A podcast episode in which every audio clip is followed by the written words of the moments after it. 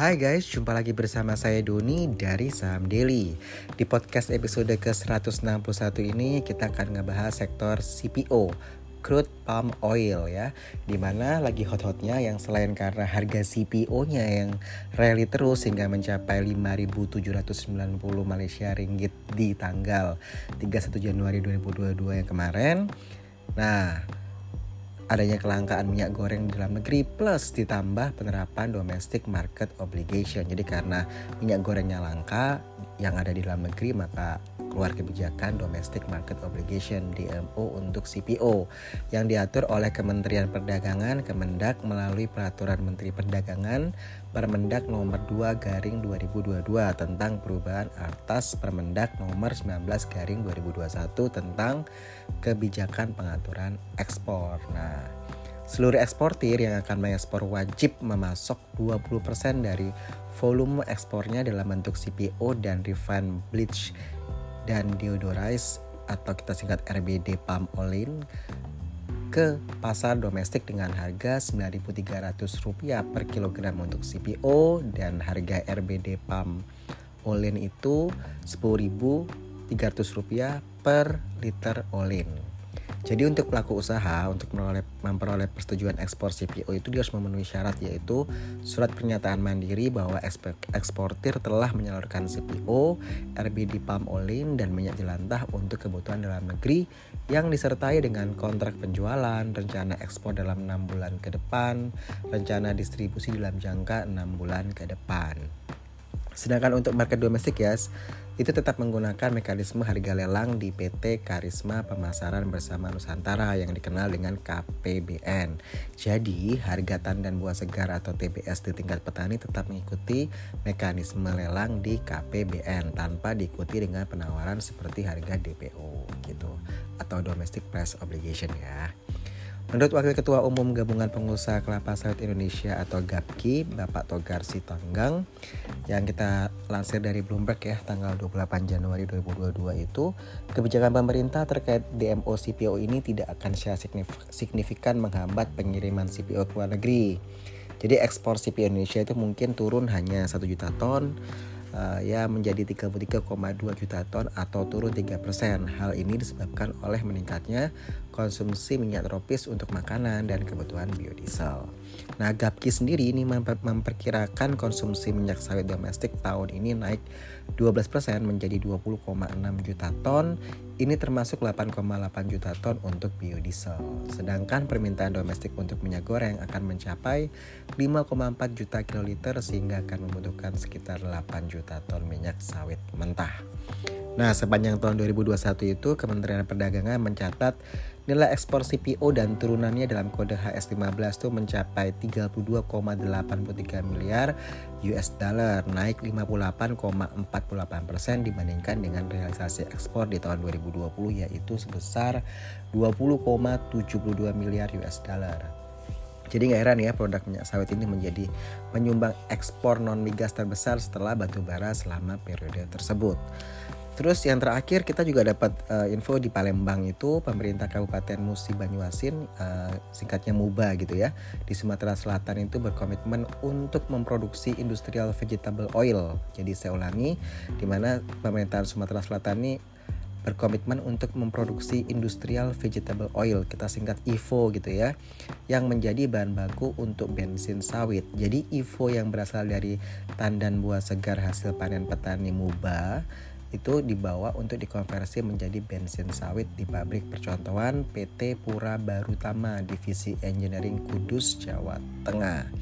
Nah, dalam uji coba tersebut, jadi skala uji cobanya itu menghasilkan 1000 liter per hari di mana umpan atas bensin sawit itu adalah IVO yang diproduksi unit MOBA itu. Sementara TBS-nya berasal dari hasil program Peremajaan Sawit Rakyat atau PSR di Kecamatan Sungai Lilin dan Keluang. Jadi pilot plan yang IVO ini telah dibangun di Kabupaten Muba ya, Musi Banyuasin itu itu merupakan kerjasama dengan tim peneliti teknik kimia ITB dan stakeholder terkait. Selain itu, proyek percontohan ini juga didukung dana dari Badan Pengelola Dana Perkebunan Sawit atau BPDPKS dengan kapasitas 6 ton IVO per jam. Nah, menurut PLT Bupati Muba yaitu Bapak Beni Hernedi, Muba ini menjadi pilot project pengembangan hilirisasi PSR ya. Uh, jadi PSR ini adalah peremajaan sawit rakyat ya menjadi energi baru terbarukan atau IBT. Jadi memang kita selalu tertarik ya. Uh, kalau ada hubungan sama EBT, EBT itu pasti kita uh, lebih fokus gitu untuk sektor-sektor yang ada EBT-nya di situ. Nah, untuk CPO sendiri, harga CPO ini kan udah melambung ya di hingga Q1 2022 ini. Itu didorong tingginya permintaan dari Cina menjelang Imlek ya.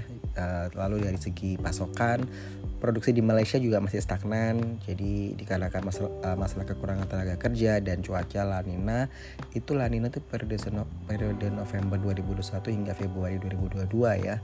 Eh, lalu adanya kebijakan penurunan tarif impor dari pemerintah India untuk CPO dan produk-produk turunannya. Jadi kalau sebelumnya itu uh, dari 24,75 persen ya tarif impornya itu sekarang turun menjadi 8,2 persen.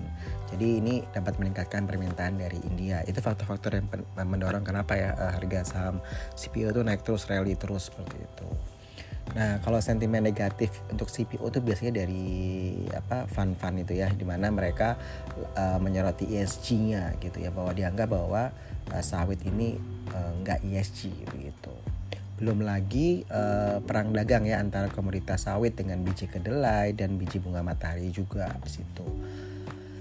Lalu oke okay, kita lihat kinerja beberapa emiten CPO. Ini kita random ya milihnya ya. Jadi bukan kalau misalkan kan emiten-emiten CPO itu agak banyak gitu ya. Cuman kita ambil beberapa aja yang memang kita familiar gitu. Salah satunya yaitu PT Astra Agro Lestari Tbk kode emitennya itu AALI ya AALI ini kalau kita lihat laporan keuangan per 30 September 2021 dia mencetak penjualan itu sebesar 18,01 triliun dalam 9 bulan di tahun 2021 yang naik 35,21 persen dibandingkan realisasi uh, di sepanjang Januari hingga September 2020 itu sebesar 13,32 triliun. Sedangkan laba yang dapat diatribusikan kepada pemilik itu sebesar 1,46 triliun itu naik 150,62 persen dari realisasi 582,54 miliar dalam 9 bulan di tahun 2020. AALI ini berhasil menanam kembali 4.471 hektar setara dengan 89,4 persen dari perkiraan penanaman kembali seluas 5.000 hektar di tahun 2021. Nah, di tahun 2022 ini mereka juga menargetkan 5.000 hektar untuk kegiatan penanaman kembali dikarenakan 42 persen tanaman dari lahannya sudah berusia di atas 21 tahun. Next kita ada saham PT PP London Sumatera Tbk dengan kode emitennya itu LSIP kita biasa bilang LSIP gitu ya. Di Q3 2021 ini penjualannya mencetak angka 3,34 triliun naik 47% year on year.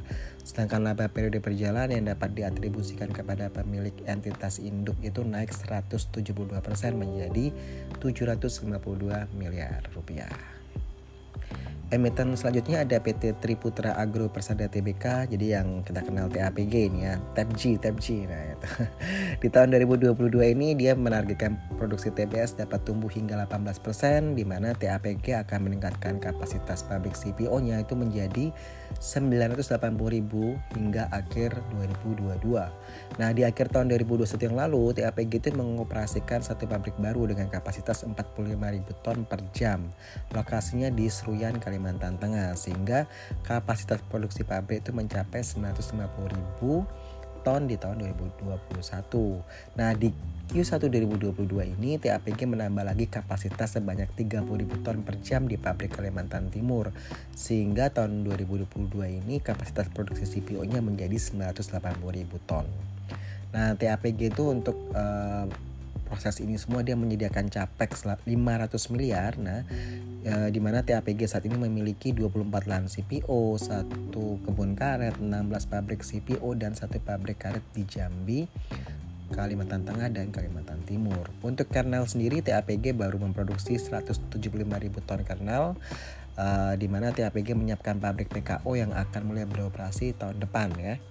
TAPG ini hingga semester 1 2021 meraih laba bersih sebesar 405,89 miliar naik 250,91% dari laba bersih semester 1 2020 yaitu sebesar 115,66 miliar. Penjualannya naik 16,22% menjadi 2,85 triliun. Next kita ada saham PT Dharma Satya Nusantara Tbk kode emitennya itu DSNJ ya DSNG ini dia membukukan laba bersih Q3 2021 sebesar 424 miliar naik 162 persen Dibandingkan periode yang sama tahun lalu, selama 9 bulan pertama tahun 2021 ini, DSNG mencetak penjualan sebesar 5,1 triliun, naik 15% dibandingkan periode yang sama tahun lalu. Segmen penjualan kelapa sawit ini kontribusinya sebesar 81% dari total penjualan di SNG yaitu sebesar 4,1 triliun.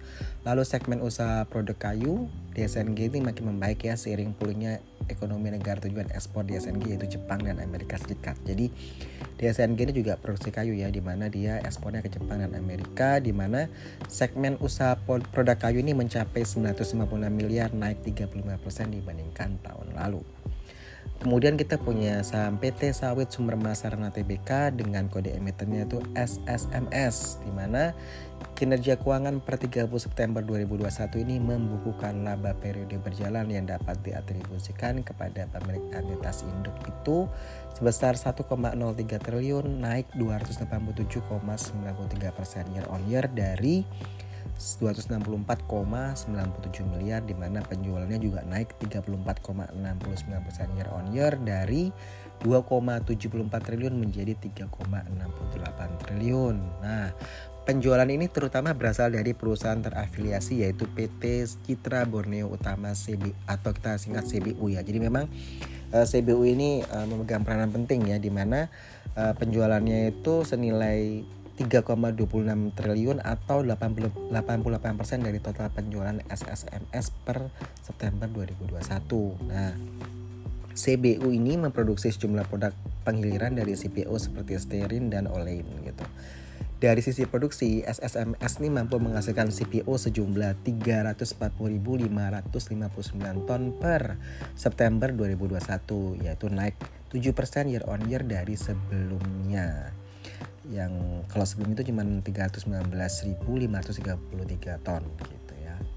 Harga jual yang naik menjadi 9,3 juta per ton dari sebelumnya 7,78 juta per ton itu juga uh, menyumbang penghasilan yang uh, lumayan fantastis ya bagi uh, eh, SSMS. Nah, saat ini utilisasi pabrik CBU itu CBU ya itu berkisar 70 hingga 80% dan di tahun ini tahun 2022 ini diharapkan utilisasi pabrik CBU itu meningkat menjadi 90 hingga 100% artinya full capacity begitu ya. Nah, saat ini SSMS ini sedang berunding dengan para pihak untuk mengakuisisi CBU. Jadi PT Citra Borneo Utama itu mau diakuisisi, dia mau nambah lagi porsi kepemilikannya. Jadi kalau dibaca di laporan keuangan per 30 September 2021, SSMS ini telah mengakuisisi 13% saham CBU dengan total harga akuisisi sebesar 600 miliar ya, ya di 29 Desember tahun 2020 dan saat ini SSMS ini memegang 32% saham CBU dan akan meningkatkan porsi kepemilikan sahamnya di CBU ya, tapi masih dalam proses perundingan begitu. Oke, itu beberapa saham yang memang kita uh, anggap kita familiar. Bukan berarti saham-saham yang kita nggak sebut di sektor CPO itu nggak menarik ya yang lainnya tapi ini yang kita familiar begitu nah overall sih sebenarnya uh, kinerja CPO perusahaan uh, emiten-emiten CPO ini akan bagus karena memang naiknya uh, harga CPO yang gila banget naiknya dan juga naiknya permintaan. Jadi cocok lah ya. Semuanya tuh mendukung untuk uh, kinerja mereka begitu. Oke? okay? Uh, jangan lupa support podcast Saham Daily ini, kasih rating dan komen di Apple Podcast, Spotify maupun Noise ya, uh, ya supaya tim Saham Daily-nya semangat untuk nyiapin materi podcast. Oke? Okay? Oh ya, sebelum kelupaan disclaimer on bahwa uh, podcast ini tidak bertujuan untuk mengajak membeli atau menjual saham tertentu. Keputusan investasi atau trading itu sepenuhnya ada di tangan teman-teman sendiri. Oke? Okay? Saya Doni dari Saham Daily out.